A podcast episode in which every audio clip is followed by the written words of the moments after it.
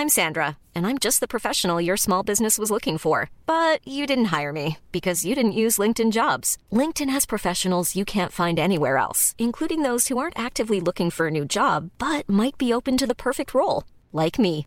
In a given month, over 70% of LinkedIn users don't visit other leading job sites. So if you're not looking on LinkedIn, you'll miss out on great candidates like Sandra. Start hiring professionals like a professional. Post your free job on linkedin.com/people today. When you're ready to pop the question, the last thing you want to do is second guess the ring. At Bluenile.com, you can design a one-of-a-kind ring with the ease and convenience of shopping online. Choose your diamond and setting. When you find the one, you'll get it delivered right to your door. Go to Bluenile.com and use promo code LISTEN to get $50 off your purchase of $500 or more. That's code LISTEN at Bluenile.com for $50 off your purchase. Bluenile.com code LISTEN.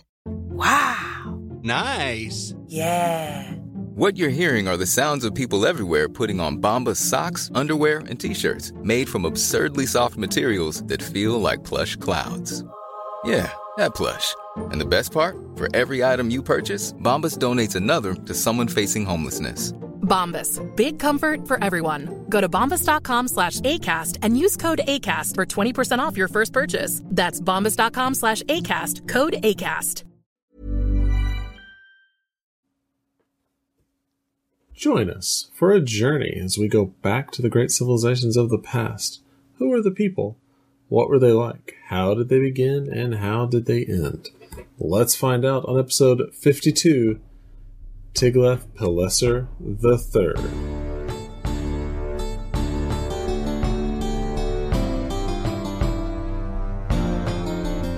Previously, on the fan of history, the Assyrian Empire is collapsing under its own weight, tormented by civil war, earthquakes, bad omens, and disease.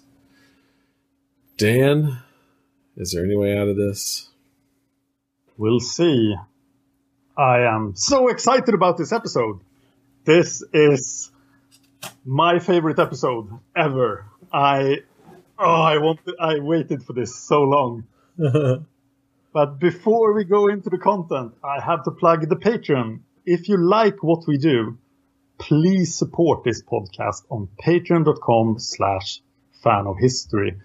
I now spend my time working full time doing podcasts and YouTube stuff. And some other podcasts are a lot more successful than this one. but I love this podcast. We've been doing this for two years. I, I hope we are doing good enough content to make you sponsor us. Uh, you on Patreon, you give us a sum, can be any sum you want per episode. So it's sort of a contract between us that if you manage to do podcast episodes, I will sponsor you with a dollar per episode or two dollars per episode. Then you can set the limit of how many episodes you can stomach in a month. because we also do YouTube stuff for Fan of History, so that also goes on the Patreon. But if you only want to sponsor the podcast, you can set the limit to two. But if we reach $200 on the Patreon, we'll do a podcast episode every week. And if we reach $30, which I think should be really easy compared to my other podcast, so why is this not at $30 yet? Please support us.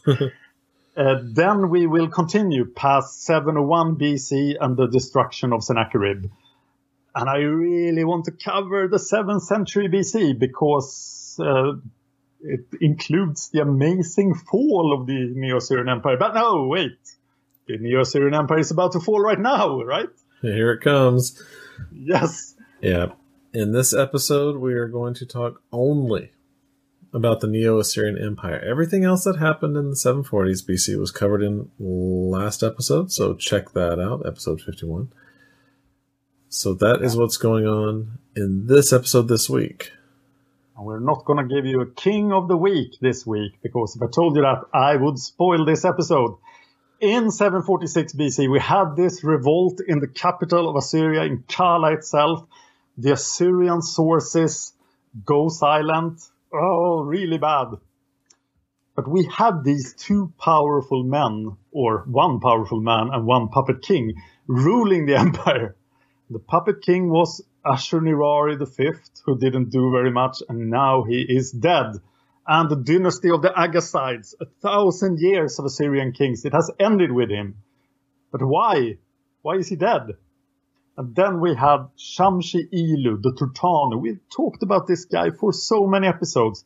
He controlled the Assyrian army. He was an Aramean that was raised as an Assyrian. He was the most powerful man in the empire. He fought the war against Urartu by himself. And he was around during the reign of four Assyrian kings, but he is now gone for a meeting with Asher in the other in the underworld. He's he's gone. He's dead.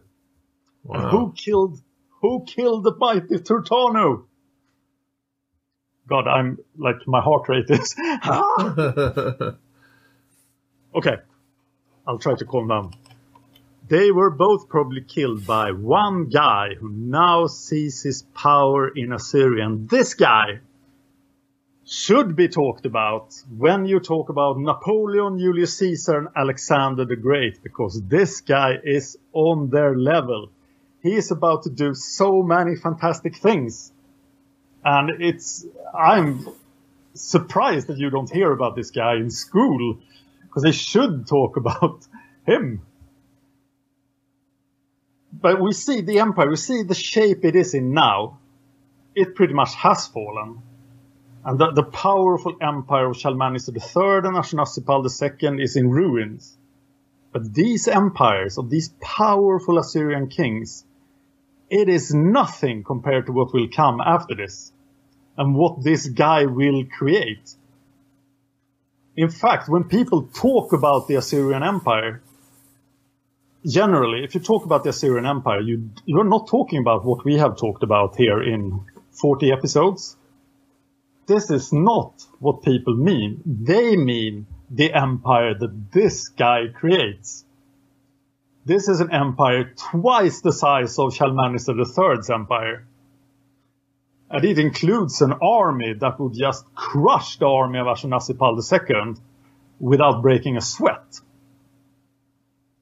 We will see an era of invention, and you will be so surprised at what the Assyrians invent here. So, in fact, you haven't seen the Neo Assyrian Empire yet. You have seen the early Neo Assyrian Empire, the Proto Neo Assyrian Empire. But now we're getting into the real scorch of the Middle East, the real Neo Assyrian Empire. And we will have four great kings on the level of Ashurnasirpal II and Shalmaneser III. We will get Sargon II, we'll get Sennacherib, Esarhaddon, and uh, Ashurbanipal, the scholar king who is standing as a statue in San Francisco.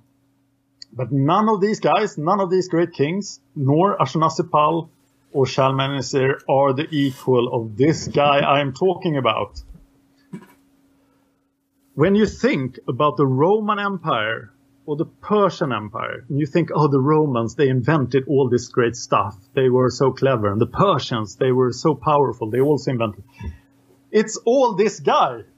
Uh. This guy created those things. The Persians took his stuff. The Romans took the Persian stuff to make an empire. But this guy sets the stage for, for the Assyrian Empire, for the Persian Empire, for the Roman Empire. But who is he? Who dared end the d- dynasty of the Agas- Who would take out the mighty Shamshi Ilu? We have talked about him before. It seems that he was, before 746 BC, Pulu, the governor of Kala. Whoa. And as I said, the sources go silent. So when they returned, this guy is in charge of everything. And he never talks about what happened. So we don't know. We have no I- we have no idea how he seized power. No, we don't. He just, he, if you ask him, he didn't. He was like, he claims to be a son of Ashurnirari V, and he just, his father died, he got power. Nothing to see here. but we know that's not true. And uh, with the help of real historians, I have constructed a theory what happened. So- Let's hear it. Do you remember Nabonassar, the king of Babylon, from the last episode? Yes. I think Pulu is the devil he made a deal with. I think Pulu had Babylonian support in his bid for power. That would explain how he could take out Shamshi Ilu and take control of everything. I think he had the help of Nabonassar and the Babylonian army. And we have a precedence for this, right? It happened a hundred years ago between Nabo Aplu-Iddina, the king of Babylon, and Shalmaneser III. Uh, they were helping each other. They treated each other like brothers. Shalmaneser III came to the aid of the son of Nabo Aplu-Iddina and put him on the Babylonian throne. I think this is an, an a brother alliance between the king of Babylon and the king of Assyria. That's I'll make you king of Assyria, and you will then not invade me, and you will help me. I think this is the deal they they struck. And so this claim that our man here is not an Agaside or Abbaside. Now I'm starting to forget what the dynasty was called because they're dead. They're gone. First of all, nobody dared question him. But if you look at what the Assyrian kings usually do, remember when Shalmaneser III was talking about himself? oh yeah. Uh, he was like, I am Shalmaneser, king of Assyria, king of the universe, son of Ashurnasirpal, king of Assyria, king of the universe, grandson of Tukulti Ninurta, etc. But this guy, he never mentions his forefathers. He is not like proud of his father. Of course, if his father was Ashurnirari the fifth, it, it wasn't much to be proud of. but uh, it's it's uh, very strange. He only makes two claims, and we'll look at those. Our man here, Pulu, he will claim to be an Abbaside. There is an inscribed brick from Asher where he says that he is the son of Adad Nirari, the king of Assyria. And this means that, oh, that means that his dad was not Ashurnirari fifth. It was Ashurnirari fifth's dad. So he claims to be a brother. Sorry, he claims to be a brother of Ashurnirari fifth. But we have seen that Ashurnirari fifth, it's uncertain if he was the son of Adad-Nirari the third or if he, he was the grandson. So it's like if he was a son of uh, if he was a son of Adad-Nirari the third, Adad-Nirari the has been dead for quite a long time, so he must have been a child when Adad-Nirari the third died. There is a king's list where there is a claim that Pulu is actually the son of the fifth and not of Adad-Nirari the third. Oh, okay. But there is also mentioned somewhere that Pulu is the offspring of Baltil. And then you ask, what is Baltil? Right. And Baltil is a, is a part of uh, the city of Ashur itself. So it's a quarter in city, the city of Ashur. And this offspring of Baltil thing will be used by later Assyrian kings as well, but that is used to make them claim that they are related to Pulu. Because they are not. so, uh, but this, of course, uh, I, th- I think it's pretty clear here that this is a usurper. Pulu takes the throne. And doing that, breaking this 1,000 year old tradition, sets a very dangerous example for future ambitious Assyrians. But when Pulu gets the throne, he takes the name, uh, and I, you pronounce it differently, but I think you maybe did the, the correct English pronunciation, but I am calling him Tiglath-Pileser III. And taking this name is, of course, very politically correct because Tiglath-Pileser I is one of the great kings of the Middle Assyrian Empire and very famous in Assyria. We actually talked about Tiglath-Pileser II, who didn't do much at all in the 10th century BC.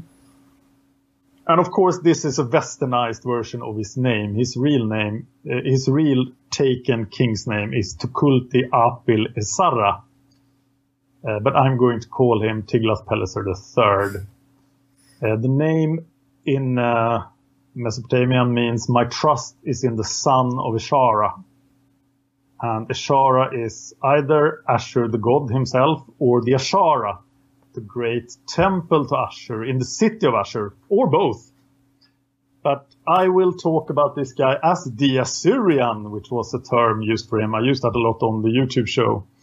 I will give you the full name of Tiglath-Pileser III. I will call him Pulu at times, but I will also just call him TP3 from time to time to shorten it. Right. That's a mouthful. And how far are we into the episode now? We are about uh, t- a third of the way through. Uh, okay, how many minutes? That I'm not sure. okay, I just wanted to warn you guys that this will be a long episode because I've only gotten to his name now. um, when he becomes the ruler, he changes Assyria completely. He sees all that is wrong with Assyria and makes it right. He will invent so much stuff. And of course, this stuff doesn't happen the first day he is in power, Right, but it right. happens extremely fast. So as soon as he's talking about stuff he did, these changes are in place, or at least some of them are. So these reforms are incredibly fast. And after we talk about the changes he made, we will spend this episode talking about the first five years of his reign, that is the, the rest of the 740s BC, and what he does in these few years. But as I, as I think I have made clear now, he does change the Neo-Assyrian Empire completely. Gone are the days of uh, decadence, the fall, the loss of royal power, even the plagues are gone. I don't know how that happened. There is just nobody who wants to revolt against this guy. right. He probably just killed all the sick people. Yeah, even the bad omens are gone. Everything is gone. Everything bad is gone. And he looks at the good things that Ashurnasirpal II did so long ago. So some of the old policies are brought back. The, the policy of deportation is brought back. So when you conquer an area, you take the people there, move it to another border area where they are considered by the enemy to be Assyrians, so they have to fight for you. And this happens a ton in the reign of TP3. He deports, he claims to deport 260,000 people. That's a huge That's- amount of people. Yeah, quarter million people. Yes. He reinstates eunuchs as governors. So no powerful dynasties. In fact, all the power powerful noble families, they just have to bow to him or be destroyed. There is no powerful family in Assyria that can resist him. They, their power goes to, it just falls to nothing. In the, immediately when he takes power, it's amazing. Wow. Um, he also doesn't like to have vassal states. He doesn't want people to pay tribute to him every year. He will let people get away with that, but he will also turn border areas into provinces and make them part of the empire. And that's a key to the success of the Neo-Assyrian Empire. That will come now. And uh, so in order to do this then he changes the administration of the empire that's that's one of the changes he does but he also makes sure that nobody is in a lone position of power sort of like what the romans did because they got the idea from him Took his stuff. Uh, so don't have people with don't have people like Shamshi Ilu in the empire nobody should be in control of the assyrian army so he changes the office of Turtanu into two offices. So there are two Turtanus with two armies. And the only time the Assyrian army is totally gathered, he is there in control of the army. And it's interesting the names they use to differentiate between the Turtanus, because they are called the Turtanu of the left and the Turtanu of the right. Which is All right. That seems arbitrary, but okay. provincial governors used to be a problem. So in with the eunuchs, but also increase the number of provinces. So at the beginning of this reign, there were 12 provinces in the Assyrian Empire. At the end of TP3's reign, there will be 80 provinces. So he splits them up. He adds new provinces. And being a provincial governor doesn't mean that you are super powerful anymore. Uh, he also institutes a bureaucracy, a small administrative tier reporting directly to him. They travel around the provinces and inspect the governors. So, are you serving the king? Are you serving Asher? Or are you trying to build a power base?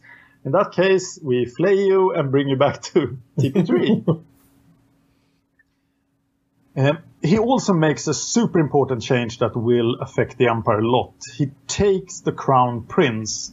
He, he elects, he, he picks a crown prince from his sons immediately, which means that he is probably middle aged. We never know the age of these guys. But there is an adult male crown prince called Ululaya. And Ululaya is immediately put in charge of a lot of stuff a lot of administrative stuff. So when TP3 is out on campaign, and boy will he be out on campaign, Ululaya is in the capital in charge of all the administration. So no, no noble can be, there can be no big grand vizier guy that just plots evilly in the capital because it's the crown prince. He knows he will become the all powerful king and high priest of Asher, and he is loyal to his father.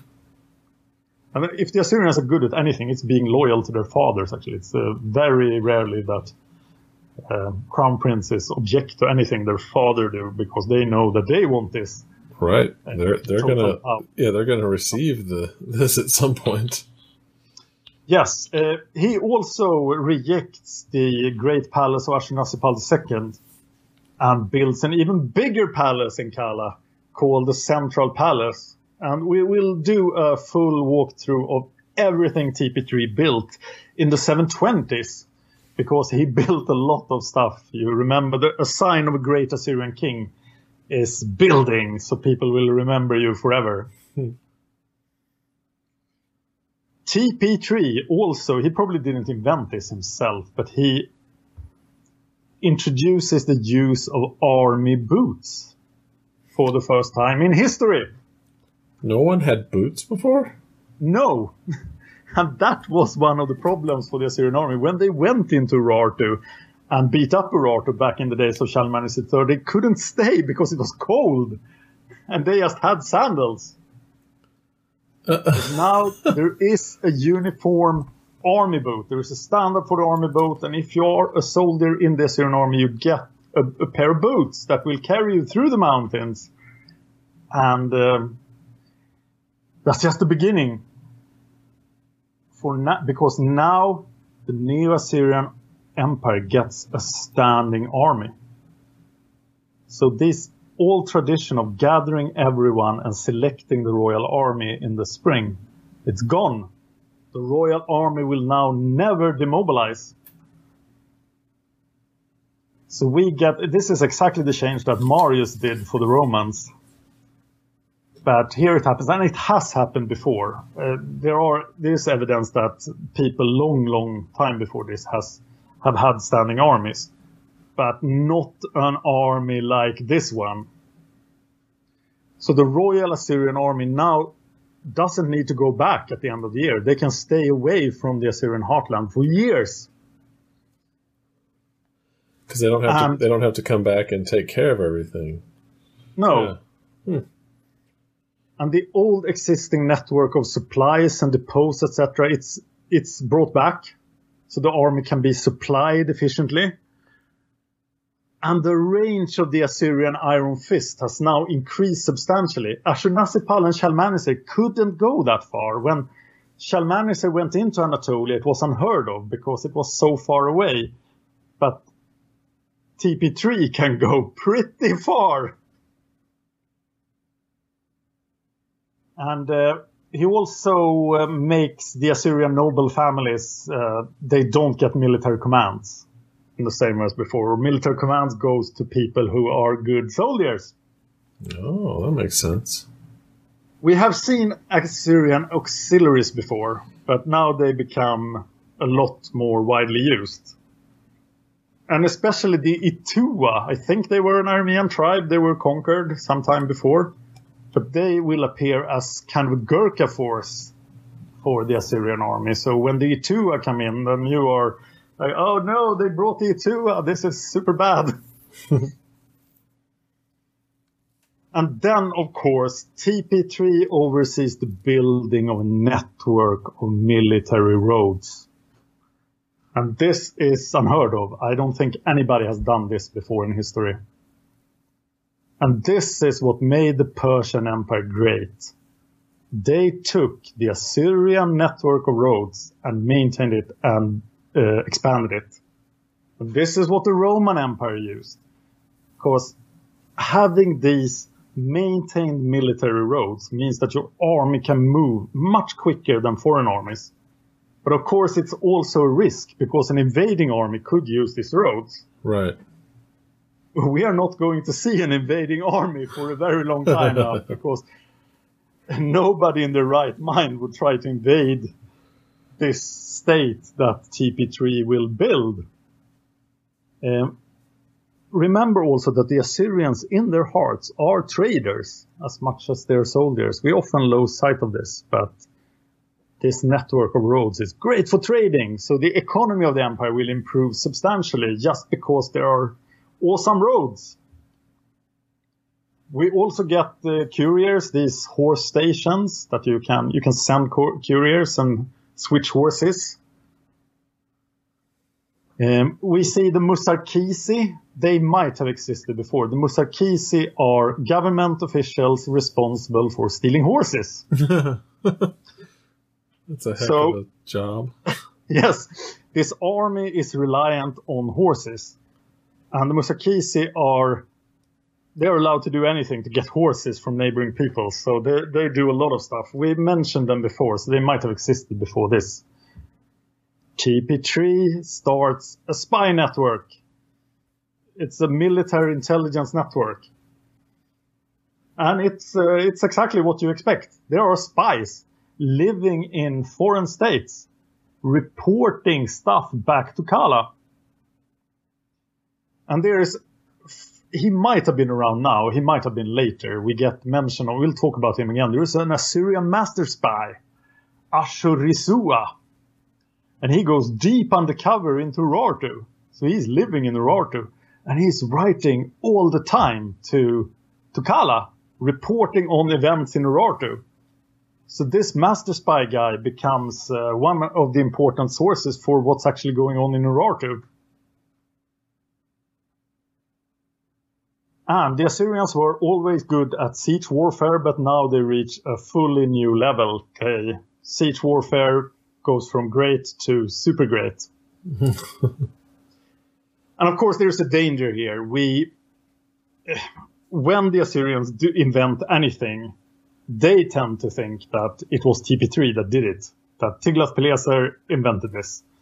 So he Right. became becomes kind of a peg to hang stuff on, like the Roman legendary kings. But he did invent a lot of things. It is possible that the postal network is one of his inventions as well. That this, uh, because there is a postal network very shortly, and I think it was invented by him. And this is the first postal network that we would identify as such that it, there, you could now send mail, that is clay tablets, across the Assyrian Empire reliably. Wow. I had no idea it went back this far. It's it's amazing. We know that aqueducts had been around before this in Assyria, so aqueducts also an Assyrian invention. Uh, the sources now come back online, of course, with uh, Tiglath-Pileser III in control. But the sources also improved to a state we have not seen before. They are uh, some some things are lost from Tiglath-Pileser III's reign, and they will become even better after he's gone. But now we have royal inscriptions, we have chronographic text, we have these letters that are sent in the postal network, and they are numerous. We have legal and administrative documents, and we also have the old style sculpture reliefs telling you how great the Assyrian king is. But the chronicles themselves of Tiglath-Pileser III, they are pretty poorly preserved. So that's where the holes come in. But uh, there is work going on right now trying to decipher uh, what actually happened during this period that he was the king. And if it wasn't for the sorry state of Iraq right now, we would know more about Tiglath-Pileser III. TP3 will also reintroduce a good old Assyrian tradition massacres. Is he making massacres great again? yes, he's definitely making massacres. It's been a long while since we saw anybody do an Ashurnasirpal style massacre. There will never be any Assyrian that does as many gruesome massacres as Ashurnasirpal II. But TP3 will reintroduce this policy that if you deserve a massacre, you will get a massacre. but he will not go out of his way to do the massacres, and he will stick to the traditional massacre methods and don't try to invade. It, it seems to me that he didn't enjoy massacres as much as Ashurnasirpal II did. But he knows they are necessary for a good Assyrian king. So, okay, he makes all these reforms. Do you think he has time to do anything else? A guy like this probably can make time. He will go on yearly campaigns. Most years, if he doesn't go on a yearly campaign, we will note that and question why. But in his very first year, he immediately invades Babylonia. Why would he do that? Yeah, so if you read this in sort of a short summary of his reign, if you read this on Wikipedia, it seems that he is actually making war on Nabonassar, the Babylonian king. But if you look into the details of this campaign, there are clues that this is not what Tiglath-Pileser III is doing at all. Because he goes into Babylonia, he attacks the cities of Dur, Kurigalzu, and Sippar, and he defeats some Aramean tribes, the Adiles, the Dunanu, the Hamranu, and the Rabilu. And this is not what you want to do if you want to take control of Babylonia.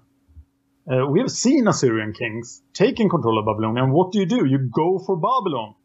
You take Babylon. But he is nowhere near Babylon. Because I think that he's repaying his debt to Nabonassar. But these were trouble You should celebrate yourself every day, but some days you should celebrate with jewelry. Whether you want to commemorate an unforgettable moment or just bring some added sparkle to your collection, Blue Nile can offer you expert guidance and a wide assortment of jewelry of the highest quality at the best price. Go to BlueNile.com today and experience the ease and convenience of shopping Blue Nile, the original online jeweler since 1999. That's BlueNile.com. BlueNile.com. Wow. Nice. Yeah. What you're hearing are the sounds of people everywhere putting on Bombas socks, underwear, and t-shirts made from absurdly soft materials that feel like plush clouds. Yeah, that plush. And the best part? For every item you purchase, Bombas donates another to someone facing homelessness. Bombas. Big comfort for everyone. Go to bombas.com slash ACAST and use code ACAST for 20% off your first purchase. That's bombas.com slash ACAST. Code ACAST. Hey, it's Paige DeSorbo from Giggly Squad. High quality fashion without the price tag? Say hello to Quince. I'm snagging high end essentials like cozy cashmere sweaters, sleek leather jackets, fine jewelry, and so much more. With Quince being 50 to 80% less than similar brands. And they partner with factories that prioritize safe, ethical, and responsible manufacturing. I love that. Luxury quality within reach. Go to quince.com slash style to get free shipping and 365 day returns on your next order. Quince.com slash style. areas that were in revolt against this new native Mesopotamian king. And they tried. Oh, Yeah. I see. So this is his paying back his debt. Nabonassar put him on the Assur- Assyrian throne, and he is now killing off Nabonassar's enemy. Because uh, TP3 celebrates a victory, he builds a new city named Kar Ashur, where he puts all his prisoners from this campaign. And he's like, in his inscriptions, like, this was an awesome campaign, but the Assyrian kings, Assyrian kings always say that. Right. But I think this is just the policy of Ashurnasirpal II regarding Babylonia that you the Assyrians love the city dwellers in Babylonia. They are cousins. They are the same people. They are equals and brothers. But the tribal people of Babylonia, they are bad. They are trying to corrupt Babylonia. And uh, when the campaign ends, Nabonassar is secure on the throne. So Nabonassar is uh, happy with this campaign. And uh, they are great friends. So Well, that was the warm up campaign of Tiglath-Pileser III. So you would think that he would spend like a year making sure the empire is making sure all governors are loyal, etc. But he's already done that. Since 744 BC, in his second year, he goes on an insane campaign. He knows, just like Ashurnasirpal II did, that the south is safe. He has a friend there. So he goes east. And in the last episode, we talked about the last war in 748 BC against Namri, the kingdom of the Kassites. And uh, this campaign that will happen now in 744 BC, it's uh, not mentioned very often when you talk about Tiglath-Pileser III, but I, I think it's undervalued as a great achievement because he is now uh, uh, going into uh, uh, the area of the Bit Sati, the Bit Abdan, and the Bit Kapsi, powerful tribes. He captures the city of Nikur, makes it the capital of a new province in the Eastern Mountains. And the king of the Bit Kapsi, Batanu, is allowed to stay on as an Assyrian vassal. And Parsua, the heartland, uh, the ancient homeland of the Persians, it's taken and formed into an Assyrian province. But it will be a vassal state in like 30 years, I don't know what happened there. There's also a place called Bit Kabman that is captured. So when Tiglath-Pileser III goes into the mountains, like victories all around. right. And how long was it? How, how long ago was it that some Assyrian king added territory to the empire as a province? So, I I don't even know. It's been ages. Uh, Illipi is a small state north of Elam that we talked about. It's in the mountains, it's east of Assyria. And there's a guy called Dalta who's the king of Illipi. He sees what's happening here and he sends tribute to Tiglath-Pileser III before Tiglath-Pileser even has the time to decide if he is going to invade invade Illipi. Right. So he's like, I'm a vassal of you. Haha, nice. Uh, screw Elam. I don't care about them anymore. Uh, and we don't know what the Elamites thought about this, but uh, it was probably bad. But he gets away with this. Dalta will stay in power of Lippi for a long time. And one reason is he made this quick decision just about what is happening now. I've heard legends about good Assyrian kings. I better not fight them. There is Mania, as I mentioned, east of Assyria, southeast of Urartu very contested area, lots of kings there, very unclear who rules this. But there is a powerful lord in Mania called Iranzu. He also does this. He also like sees TP3 coming and he's like, oh wow, I love you. Here's my tribute. Mm-hmm. I am your guy. And he managed to stay on as a vassal king. So in this one year, Tiglath-Pileser III has extended the empire far into the Zagros Mountains. He even has vassal states bordering the ancient kingdom of Elam. And this is further than no Assyrian king before him has gone before, and we are only in his second year. Wow. Uh, the Medes, they just uh, go further into the mountains. They just, we are not dealing with this guy. we are not being attacked again. We're just gone. and this, of course, Dalta of Illipi and Iranzu of Mania, these guys that choose to become vassals, they uh, they are really happy that the Medes are gone. they were really hard to deal with. And they will remain loyal to Assyria for such a long time that they will be helping a future Assyrian king in this area. So it wasn't uh, something they just said to Tiglath-Pileser III. They were really becoming Assyrian vassals for good. He has to be setting these up not just with, you know, fear and intimidation. There's got to be a, you know, those essentially offers you can't refuse. I think there's definitely a system that we uh, possibly have not seen before here in place. That you don't mess with this guy. You you can't like stop paying tribute when he's not around. Uh, for the next year, in 743 BC, he has already gone south and east, and he stabilized all the border problems in those areas, and he expanded the empire. So now it's time to go west. Since 743 BC, the uh, Assyrian himself, Tiglath-Pileser III, invades Syria. And here we have this Urartian anti-Assyrian alliance. Uh, everyone is up in arms in uh, Syria. They thought that they were going to kill off the empire, and then suddenly Tiglath-Pileser III invades them. Caught them off So- guard. King Mattiel of Arpad, they are not off guard really because they were prepared to invade the empire. So Mattiel, the king of Arpad, he claims the leadership of this alliance, possibly because Sarduri II preferred over Urartu preferred to work behind the scenes. And a lot of uh, Syrian states join with Arpad. So Karkemish could possibly be in here, but confirmed members of this anti-Assyrian alliance are Gurgum, Kumuk, that we talked about in the last episode, Urartu then of course, and Arpad. And we have an Urartian army coming to join the Arpadian army. And the Urartian army has made it to Kumuk. But instead of waiting for an attack, the Assyrian Tiglath-Pileser III, he just invades Arpad. Or Syria then.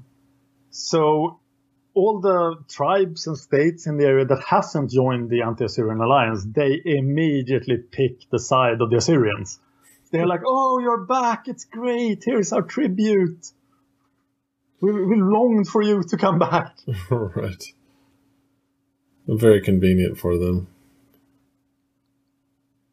So, um, but Saduri II, he he is a great commander in himself. We're talking perhaps about the best Urartian king ever.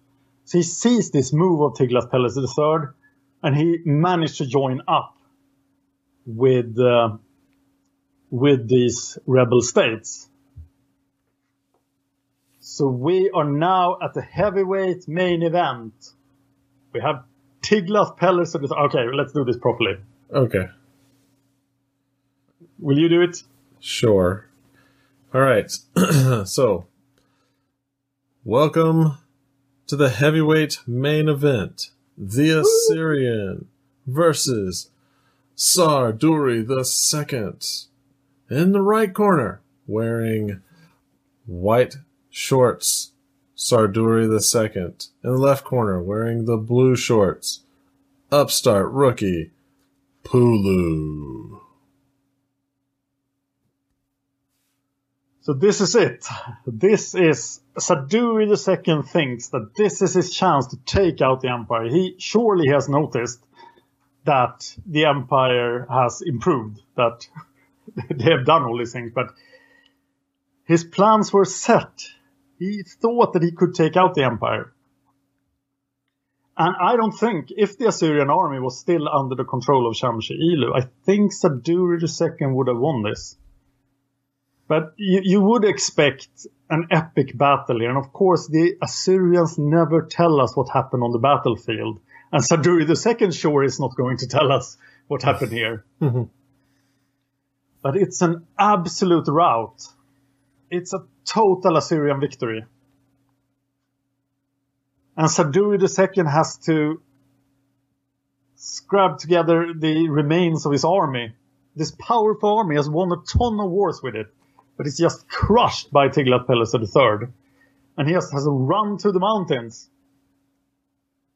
And this is such an important event. This is the the time and place where Tiglath-Pileser III really saves the Neo-Assyrian Empire and makes everything possible that will happen later.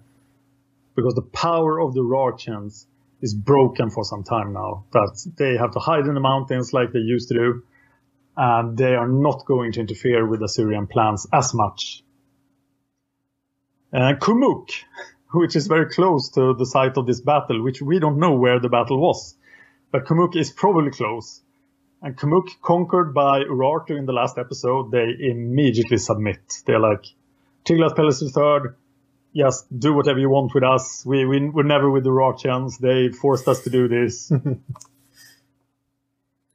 so then Tiglath-Pileser III proceeds to Gurgum, also a state there that was in this alliance. And Tarkulara, the king of Gurgum, he like, will I take a siege? Will I see my people massacred? No, I won't. So he just walks out, bends the knee, and submits to Tiglath-Pileser III. That leaves us with Arpad.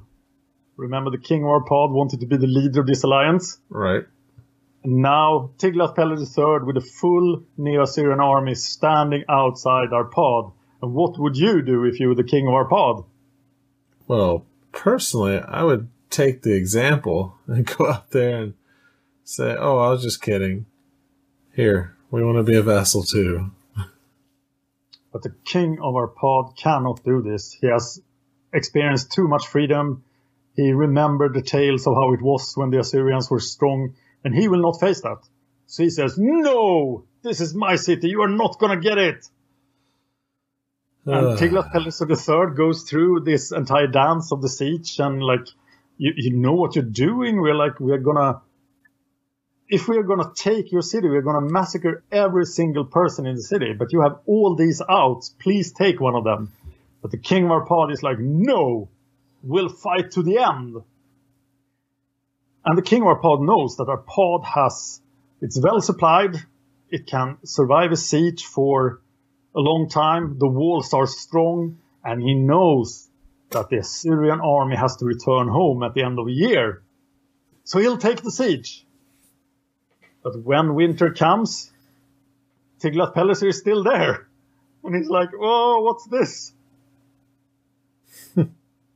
But he still decides to resist. So Arpad besieged for the full rest of the year of 743 BC. And when the next year begins, Tiglath-Pileser III is still outside Arpad. He's like, what are you doing? I am the Assyrian. Let me in. Okay, I'll give you another out. Surrender now and uh, we'll, you'll be a vassal state. But the Arpadians are like, no way. You have to massacre us. Wow, that seems And this ridiculous. is not what Tiglath. this is not what Tiglath-Pileser III wanted. He wanted to proceed. He wanted to go do a great campaign to the Mediterranean, like the kings of old. So he's like, "What? Who are these guys? Why are they resisting me? They have nothing." But the Arpadians are, "No, no, we are resisting you." So TP3 decides to leave a skeleton force besieging Arpad, and it's probably sized on a similar scale as the Arpadian force, but the siege will continue. But Tiglath-Pileser III will go into Israel. And there is a possibility that this was done on request from some Israelites. Because the Bible in Kings, uh, 2 Kings 15:19 reports that Pul, king of the Assyrians, came into the land.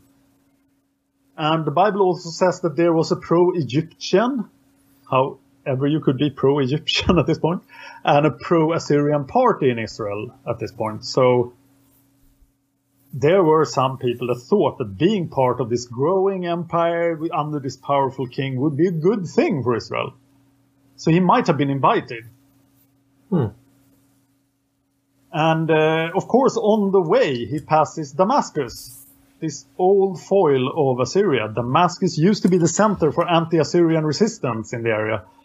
But Damascus just, oh, you're back. Here's our tribute. Hello.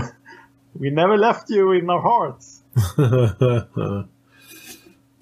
How convenient. Judah does the same thing. Judah, being south of Israel, they are just, uh oh, this is not good. We are sending tribute. We are becoming vassals. Do you remember who's in charge of Israel? Right now? Yes. Hmm. No, I if I tell you that he rips open pregnant women, do you remember him? I remember that part. Yeah, it's King Menachem, Menachem of Israel. He seized power. He's a powerful warlord. he is the strongest local local ruler in the area. And he has blood on his hands. He's seen fighting. Uh, he has a strong city in Samaria. He has several strong cities. His kingdom is rich since the Golden Age. And then Tiglath-Pileser III enters Israel. And Menachem has a decision to make. He knows that there's a siege going on behind Tiglath-Pileser III's line. So the Arpadians are kind of on his side. But Menachem, he knows what this is like. He knows exactly what to do. So he just forces his people, he sends his soldiers into the Israelite cities, taking tons of silver from them. So everybody has to pay this enormous uh, fee Right. to Menachem. So when Tiglath-Pileser III, everybody has to pay six, everyone who is mighty and rich. I I don't know how they calculated this, but they had to pay uh, 0.6 kilograms of silver to Menachem right now, immediately. And this adds up to 37 tons of silver. That means that there were 60,000 people in Israel who were mighty and rich. Wow. I'm guessing that's open for interpretation. Yep, it probably is. But he, when Tiglath-Pileser III shows up, Menachem just submits. Here is our tribute. Here's 37 tons of silver. We are your vassals. Please don't kill us. and Tiglath-Pileser III goes, uh, that's okay with me. Give me those 37 tons of silver, please. Right. At current value, that would be roughly $37 million. Sweet. So the golden years of Jeroboam II of Israel, they seem very distant now because this enormous sudden tax really hurts Israel and makes people in Israel super mad at the king. So Tiglath-Pileser III expected a war in Israel, but he just went on a little excursion. Damascus, Israel, and Judah submitted, and he can go back to besieging Arpad. He's like, hello, Arpadians. Everybody else submitted. Aren't you going to submit? And they're like, no way! Never gonna submit to you! You stupid Assyrian. And uh, in 741 BC, then, we have the eponym year of Bel Karan Bella Usur. And this is surprising because Bel Karan Bella Usur was mentioned in the 770s BC on this show. He was one of those powerful nobles in Assyria that uh, threatened the power of the king, but he is still around. And he must have been in on uh, Pulu's revolt because he lived in Kala and uh, he was the palace herald, and he's still the palace herald, working for Tiglath-Pileser III. And uh, we still have the crown prince then, Ululaya. He, when he becomes the king, because he will become the king eventually, he will be named Shalmaneser V, and he will do something spectacular. We'll spend a whole episode talking about that later. But he is working, administrating the empire, getting experience for being the king. So in 741 BC, we're checking in with Arpad again. And uh, Tiglath-Pileser is like, please give up. And Arpad is, no, we can resist you.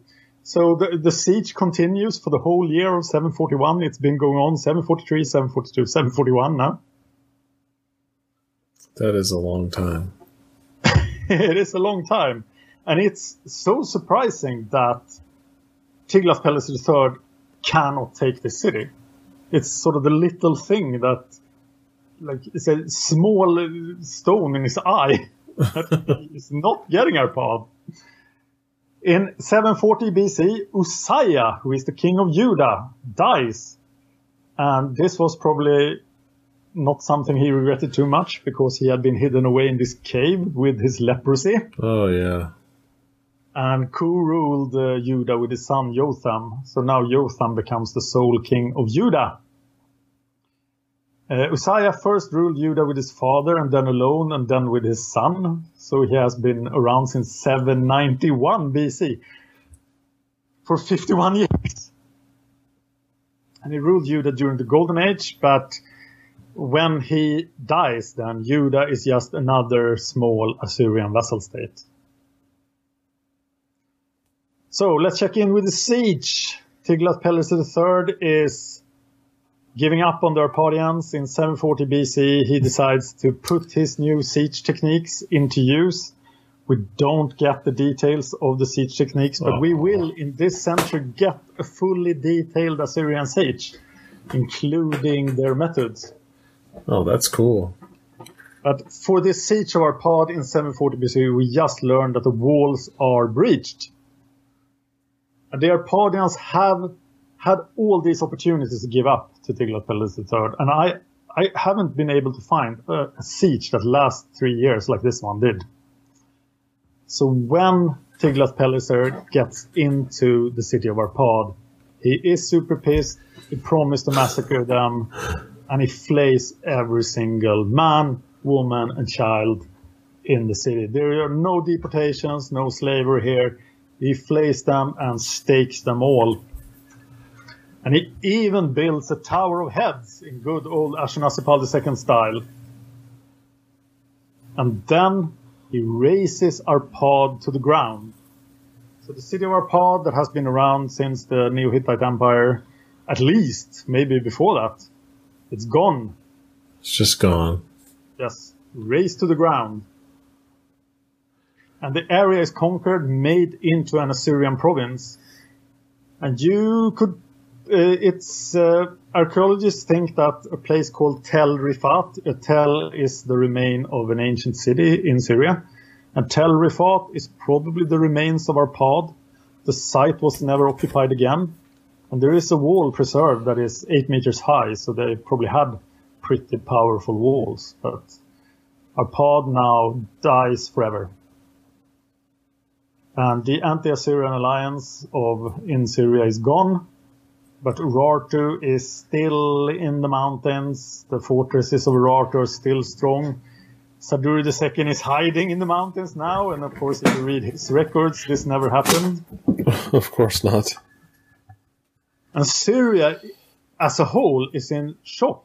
They, it's been ages since Adad Nirari III were campaigning in Syria, or Shamshi Ilu, and uh, they now the Assyrians are everywhere, and they saw what happened to Arpad.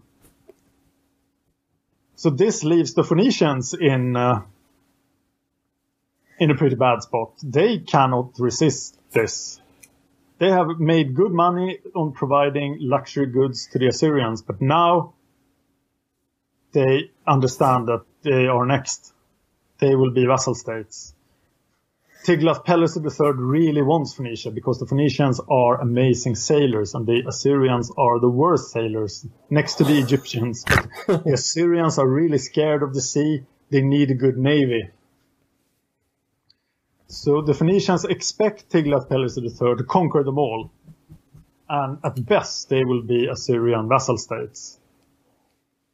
So this is a pretty bad spot. The, the Phoenicians have strong walls, etc., but Arpad had strong walls, and now they're all dead in Arpad. So the Phoenicians, yeah, they don't want to die. Right. Smart. So uh, let's review what happened here in the 740s BC. We saw the empire on its deathbed in the last episode. Right. By all logic, the empire should be gone. Sarduri II should have succeeded in his plan. It would be in the final Urartian victory, and we would talk about the Urartian Empire, but uh, we don't because of Tiglath-Pileser III. Amazing. Absolutely Yeah, amazing. bef- before this episode, Israel, Judah, Damascus, Arpad, Gurgum, Kumuk, Karkemish, Mana, Media, Parsa, Lippi, Namri, Babylon, Urartu, Armenians, Chaldeans, they all counted out Assyria. Now they are all under the Assyrians were of influence. And the That's thing is incredible. that Tiglath-Pileser III is just getting started. All this in what, three years? Five years. Five years, excuse me. Yeah, because of those stupid Arpadians.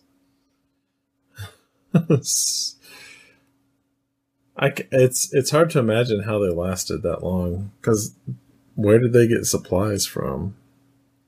I think they were like uh, now I'm speculating, but uh, they had sort of river water in the city and fishing opportunities and stuff. Oh, I see.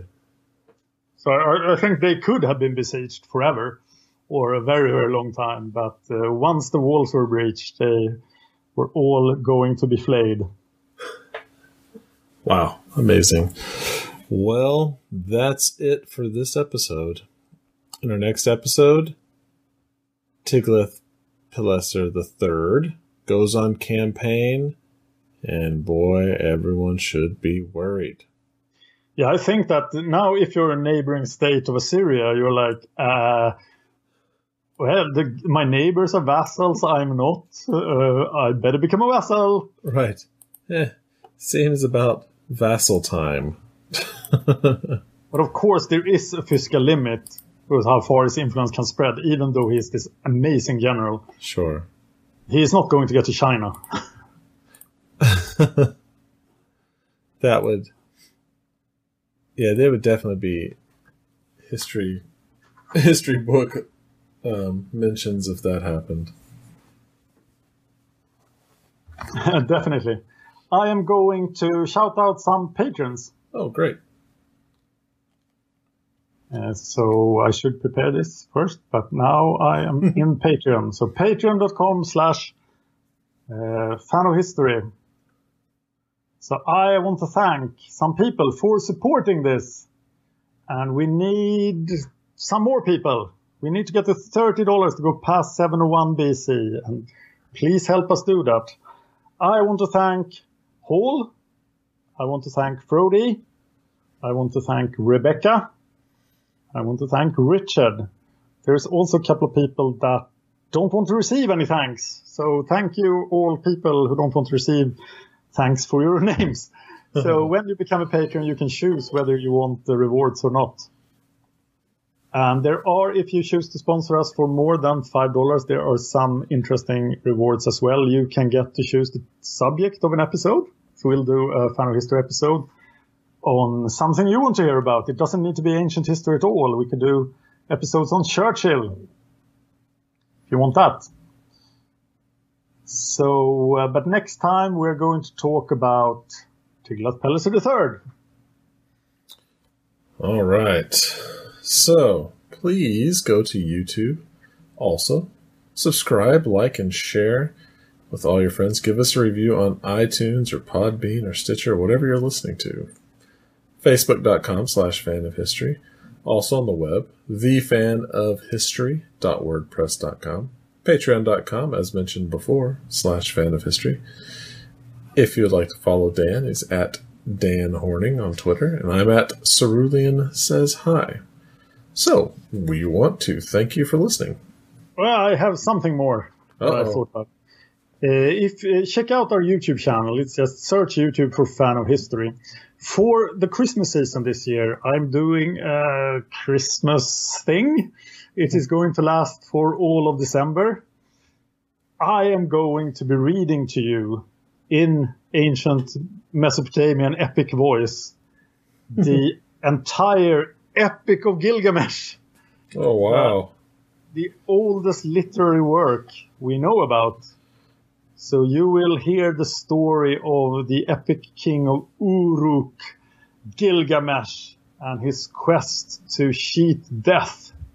And this comes down to us from the earliest versions are from 2100 BC. And uh, the best versions of the Epic of Gilgamesh will be uh, will be discovered in the ruins of the last Assyrian capital in the great library of the Assyrians, which I look forward to talking about in the 7th century BC. But the full Epic of Gilgamesh on the Fan of History YouTube channel in December. That'll be amazing. Yeah, no, there are also some Assyrian megalomaniac king speeches in uh, epic voice on the YouTube channel. So check those out. All right, sounds good. For this week, I'm Brennan. I'm Dan. This has been the fan of history. If you enjoyed this podcast, please consider supporting us on Patreon. Patreon.com slash fan of history. Just a dollar an episode would help us out. Thanks, and see you next time. Hey, it's Paige DeSorbo from Giggly Squad. High quality fashion without the price tag. Say hello to Quince. I'm snagging high-end essentials like cozy cashmere sweaters, sleek leather jackets, fine jewelry, and so much more. With Quince being 50 to 80% less than similar brands. And they partner with factories that prioritize safe, ethical, and responsible manufacturing. I love that. Luxury quality within reach. Go to quince.com slash style to get free shipping and 365 day returns on your next order. Quince.com slash style. This is the story of the one. As a maintenance engineer, he hears things differently.